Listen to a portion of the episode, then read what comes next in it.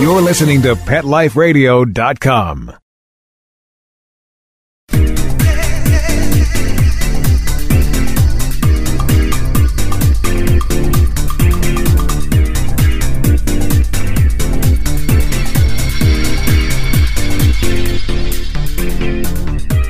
Welcome. This is My Dog Digs Dirt, and I'm your host, Lauren Collier. Today, we have a very special treat. We're getting an up close and personal look at a group called Working Dogs for Conservation.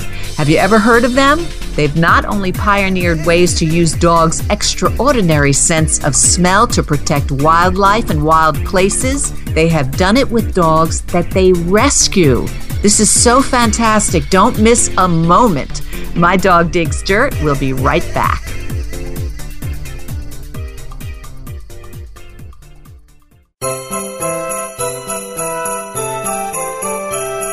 Put a puppy under the Christmas tree.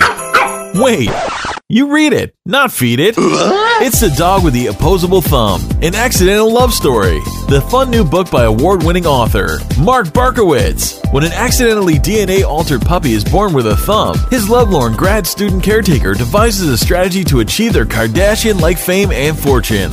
It's funny, intelligent, and incredibly unique. And 20% of book sales benefit the Pasadena Humane Society and SPCA. The Dog with the Opposable Thumb is available now through Amazon.com, BarnesandNoble.com, and MarkBark.org. Thumbs up to a howling fun book for the holidays. The Dog with the Opposable Thumb. Order yours now.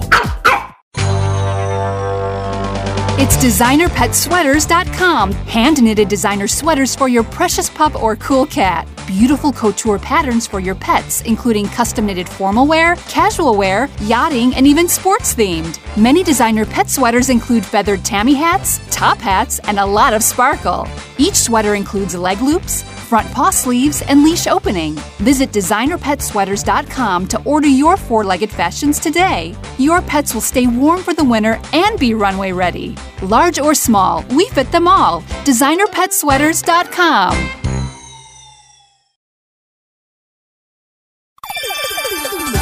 Let's Talk Pets on PetLifeRadio.com.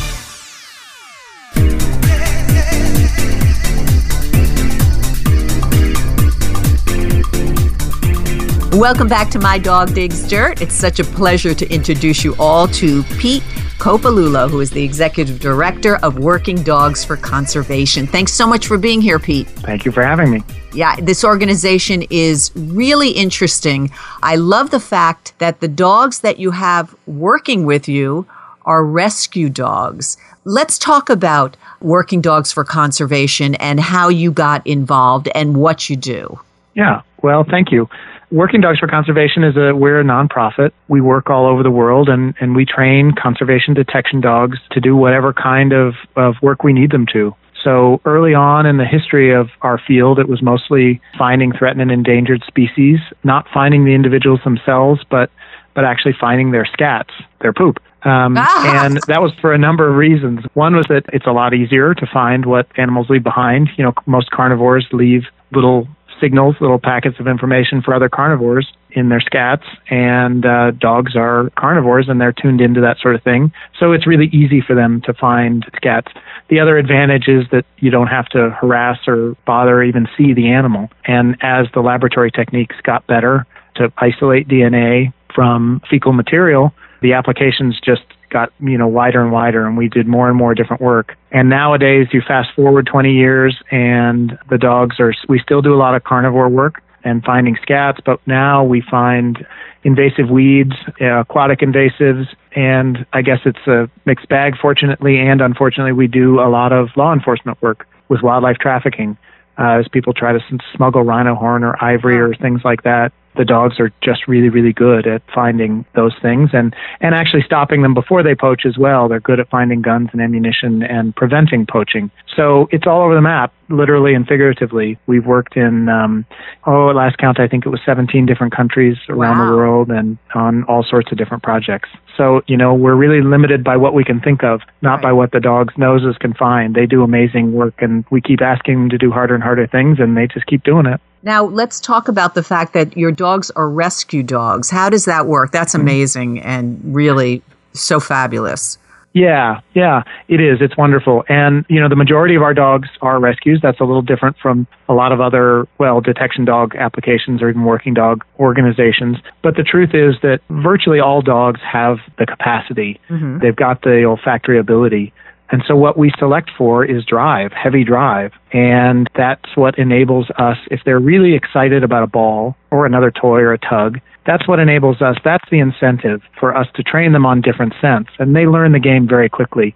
They learn that whatever scent we introduce to them, you know, it could be hair gel. There are dogs trained to find cell phones or like illegal elect- electronics and things like that. Once they figure out the game, that this is the scent that my handler wants me to find, I'll find it and I get my reward. So they're driven, and often their drive is what makes them unsuitable as pets. Mm-hmm. Um, so a lot of shelter animals, I'm sure you've heard the story where someone comes to see a good-looking, you know, excited bouncing around dog, and the folks at the shelter will say, you know what, this is too much dog for a family right. to have. Right. And so those are the dogs that the shelters have a hard time getting rid of, and those are precisely the dogs that we want because like- they're driven, they're excited, they just can't get enough. They just want to get out and work, work, work all day long. So that's a great fit for us. Oh, it's fantastic. So you'll go to local shelters, I guess, and that's how you have built uh, your stable, I guess, of working dogs there. And people can see those on your website, which is really quite cute because you have a little description of them. And you say, uh, as you said, they yeah. do it because they have that play drive that's similar to, say, a police dog or, you know, working dogs, yeah. wouldn't you say? They yeah, do it because exactly they want right. to, they get a treat, which is playing, you know, the ball or, or the toy because people exactly wonder right. how do they do that but of course you have to train them as well what is some of the training that goes into this well, they learn very quickly. Once they've learned how to learn, it's really easy. The veteran dogs can learn a new scent, you know, in an afternoon.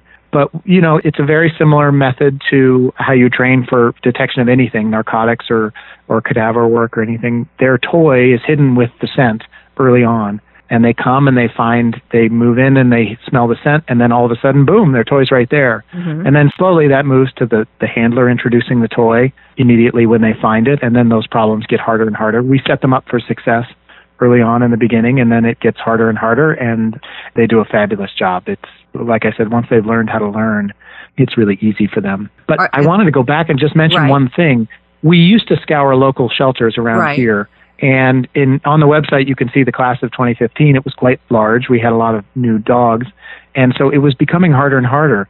So we now have a new program called Rescues to the Rescue. And anybody, and I wanted to mention this to you for your listeners because I'm sure they're plugged in in this world.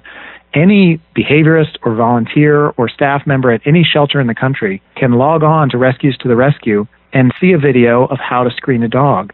And if mm. they have a dog that's super drivey and crazy and a whole lot of dog, they can log on, screen that dog, upload the data, and then we or any other conservation detection organization, eventually someday it may be any detection organization, will be able to find those dogs and help them find a forever home and a job, which is what many of them need, as you know. Isn't that wonderful? I mean, what a great, great idea. Are you seeing uh, more and more dogs used in all different types of ways, actually? Are you surprised? Are you ever surprised when you take your dogs and they find something and they do all these different things? It must be just endless what they can do.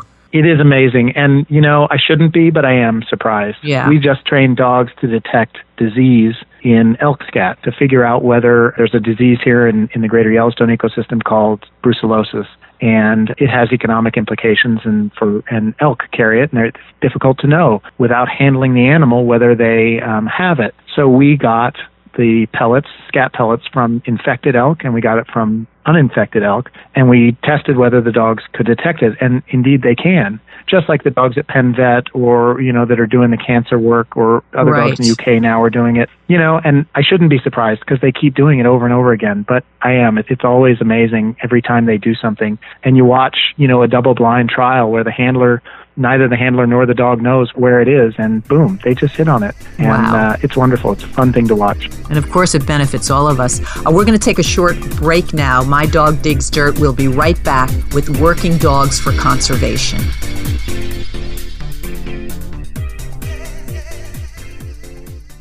So when we brought him home, we didn't realize that Bear, the rescue dog, was actually sick. He had very flaky skin. He was dropping a lot of fur, and Levette wanted to do steroid injections, special dog food. Nothing seemed to work.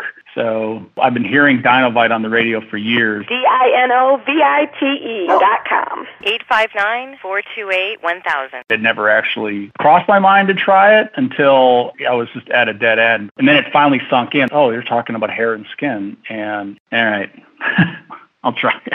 Well, it took probably six weeks, but after we started using Dinovite, no more flaky skin. He doesn't scratch and itch, and he started to put weight on. It was, it was awesome. He makes us feel like we saved him.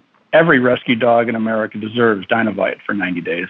I wish that we would have started the Dinovite right away. It would have been so much easier. 859-428-1000. D-I-N-O-V-I-T-E dot com. Begging to hear more of your favorite show? Full episodes of all our shows are available on demand. Go to PetLifeRadio.com to fetch our entire lineup of Possum Pet podcasts. Also, dig us up in iHeartRadio and iTunes. Let's talk pets. Live and on demand only from Pet Life Radio. Let's talk pets Let's talk pets. on Pet Life Radio. Pet Life Radio. PetLifeRadio.com.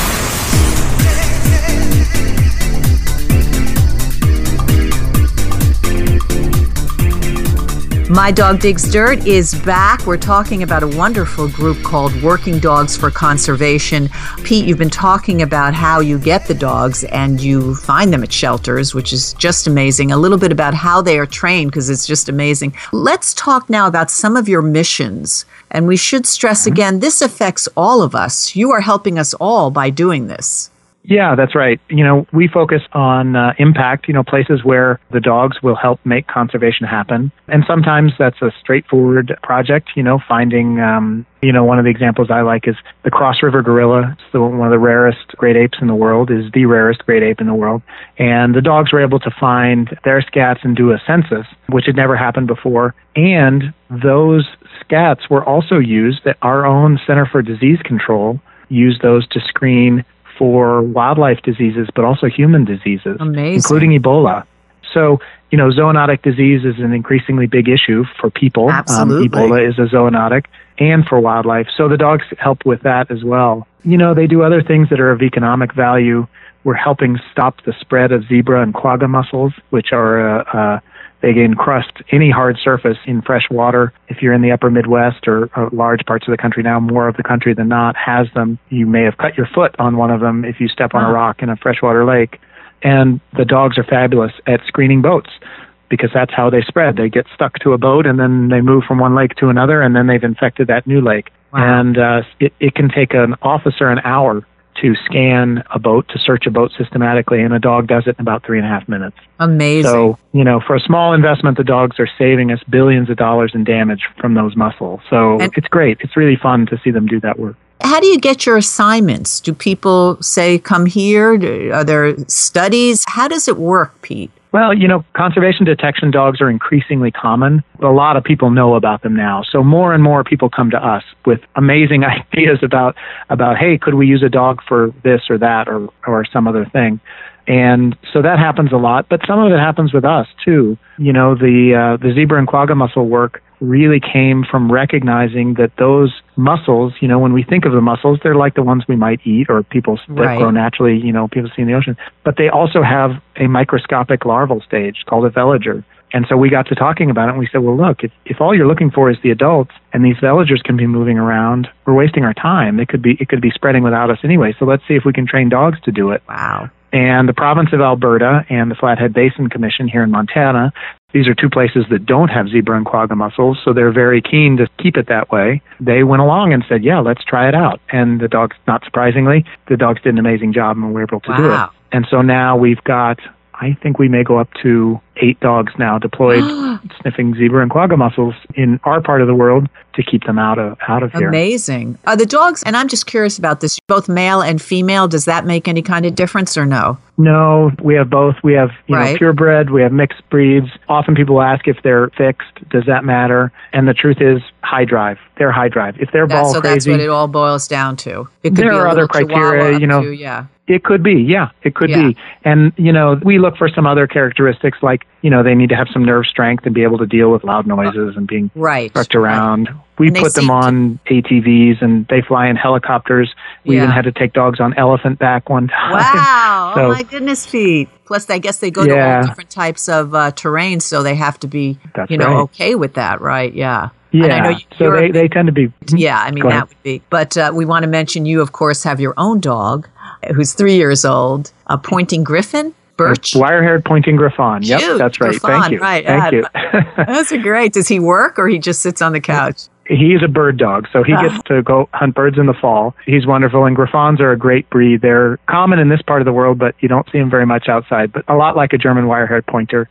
People so- know them a little more. Oh, how cute! I think of um, I think one won Westminster one year. I forgot his that name. That may be, yeah. It was so cute. He was really cute. So, is there always some, you know, some area that they're effective in? Well, you know, I often say they have succeeded at, at virtually everything we've asked them to do. Amazing. At one project, they were on an invasive weed, and one of the ways that weed takes over is by drawing its own moisture down so low that it draws the moisture out of the soil and kills the other plants around it. And that particular weed got so dry that it had virtually no scent. So from late July into August, when it was senescing, the dogs had a hard time finding Oh, it. yeah. So we had to adjust that program so that they went in June instead. Um, I see. But so that's can- that's right. about as big of you know in air quotes failure that that they've had. Yeah. They're just amazing, you know. And it's people say you know how do they smell that? And I often Right. remind people that I'll bet other species look at us and say how do we see things in such detail? Ah, you know, and yeah. They dedicate more of their brain to olfaction than we do to seeing. And they're just, you know, a dog can smell a teaspoon of sugar dissolved in the equivalent of two Olympic sized swimming pools. Amazing. That's the concentration they can detect at. So it really is, I think we're really just scratching the surface at what they're capable of. Oh, it's amazing. Are you fearful sometimes when you go into these situations? I know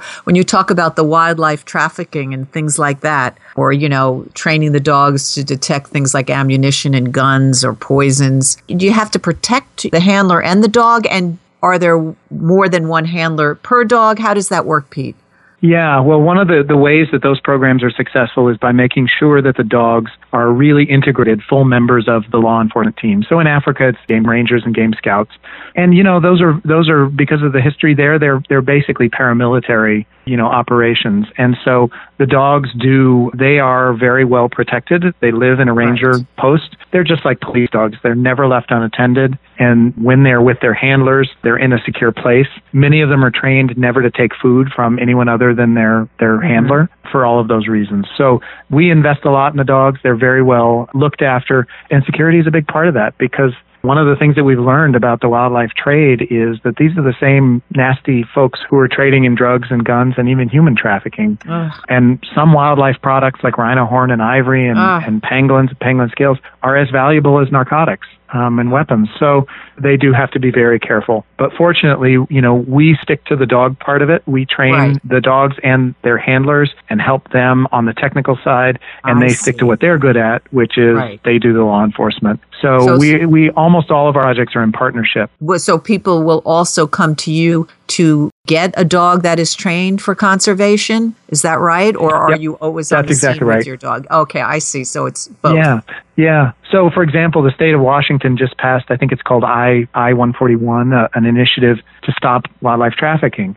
And the state of Washington Department of Fish and Wildlife reached out to us and said, "Can you help us establish a dog team to do this?" Wow. So that's exactly what we're doing. We'll source the dogs, we'll train them, we'll go there and, and live with them and the handlers for a few months to get them started. And then, you know, a couple times a year go back and help them troubleshoot and make sure that everybody's working well and, and that everything's going smoothly. And Well- then they'll work, off they go. That's amazing. I, and I bet it's very satisfying for you when these you've trained these dogs and there they are. They're like doing their job and doing it so well. It is amazing. You know, I was a sort of a traditional, did traditional conservation work for about 20 years. And these last five years, getting to work with the dogs full time is the greatest impact Oh. of my career. Oh, They're isn't just amazing. They do amazing things. We've got one dog named Ruger who, in his first few months, put about 150 poachers out of business by uh, by seizing their guns. And then just after he got a bunch of press for that, and then just after that happened, two brand new dogs went to northern Zambia and they seized 10 guns in one seizure. You know, it was an elephant poaching syndicate, and they they Ah. nailed them them in one night. I so love it's just, it. It's just fabulous. It's wonderful. That is so Yeah. great. Oh, that's so wonderful. Pete, how can our listeners help you out, find you, find out more? Where can they find you? Well, thank you. Thank you for asking that. Our website is WD4, the number 4C, WD4C.org, and they can find out about uh, everything we do and meet the dogs there. We are a nonprofit, and so it takes a lot to feed a working dog and to keep them healthy. Yes. And we give them a full retirement package. They live with their live out their lives even after they start working, and that all costs money. So you know, donations are very, very deeply appreciated. You know, and individual support also allows us to send dogs where they have an impact, where they can really do important conservation work, not just where the money is. So it's a huge help. And, you know, people in shelters can look at Rescues to the Rescue, our joint project with IFAW, the, the International Fund for Animal Welfare. That's rescues and then the number two to the rescue.org. And they can help more dogs get jobs. So they're helping us, they're helping conservation, but they're also helping high drive dogs who might, you know, live their lives out in a kennel or, or be, have to be put down because they couldn't find a job. So those are some great ways. And then in our local places uh, where we work here in Montana, we have a foster program where, where people can help house a dog while they're getting trained and before they get sent off. And they can learn all about that with us on Facebook or, or find us through WD4C.org. Well, bravo. What a wonderful, wonderful organization. Again, everyone, it's Working Dogs for Conservation. I really encourage you to log on to their website and help spread the message. What a wonderful mission you're on, Pete. Thank you so much Well, for being thank here. you. Yeah, and I and wish thank you for continued helping us spread the message. It's great. We're really grateful. It's absolutely uh, just marvelous all the way around. So thank you so much, Pete. Thank you all for stopping by to listen. My dog digs dirt. We'll be back soon with another wonderful show. Until then, hug your pet today. Thanks for listening. Let's Talk Pets every week on demand, only on PetLifeRadio.com.